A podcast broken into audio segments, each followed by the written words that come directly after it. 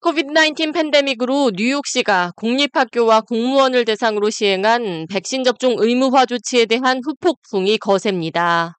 팬데믹 기간 동안 백신 의무 접종 거부로 인해 해고 조치된 뉴욕시 공립학교 교사와 공무원들은 18일 스테튼 아일랜드 대법원 앞에 모여 시위 집회를 이어갔습니다.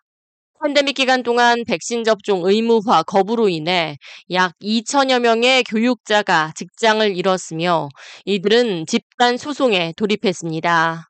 집단 소송을 진행 중인 변호사들은 뉴욕시 공무원 가운데 종교적인 이유로 백신 접종을 거부했지만 해고 조치된 케이스를 찾고 있습니다.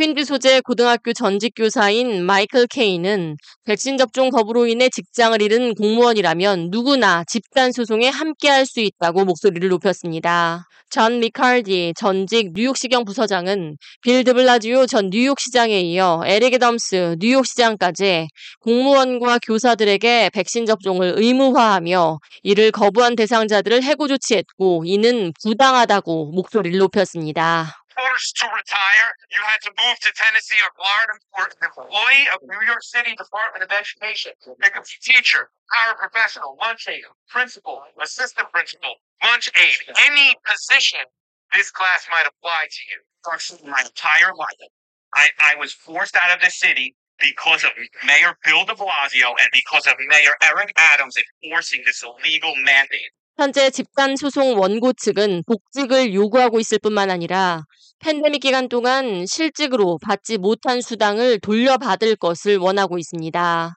집단 소송 사건을 맡고 있는 판사는 해당 소송건에 대한 판결을 8월 14일까지 유회시켰습니다. K-Radio 이하예입니다.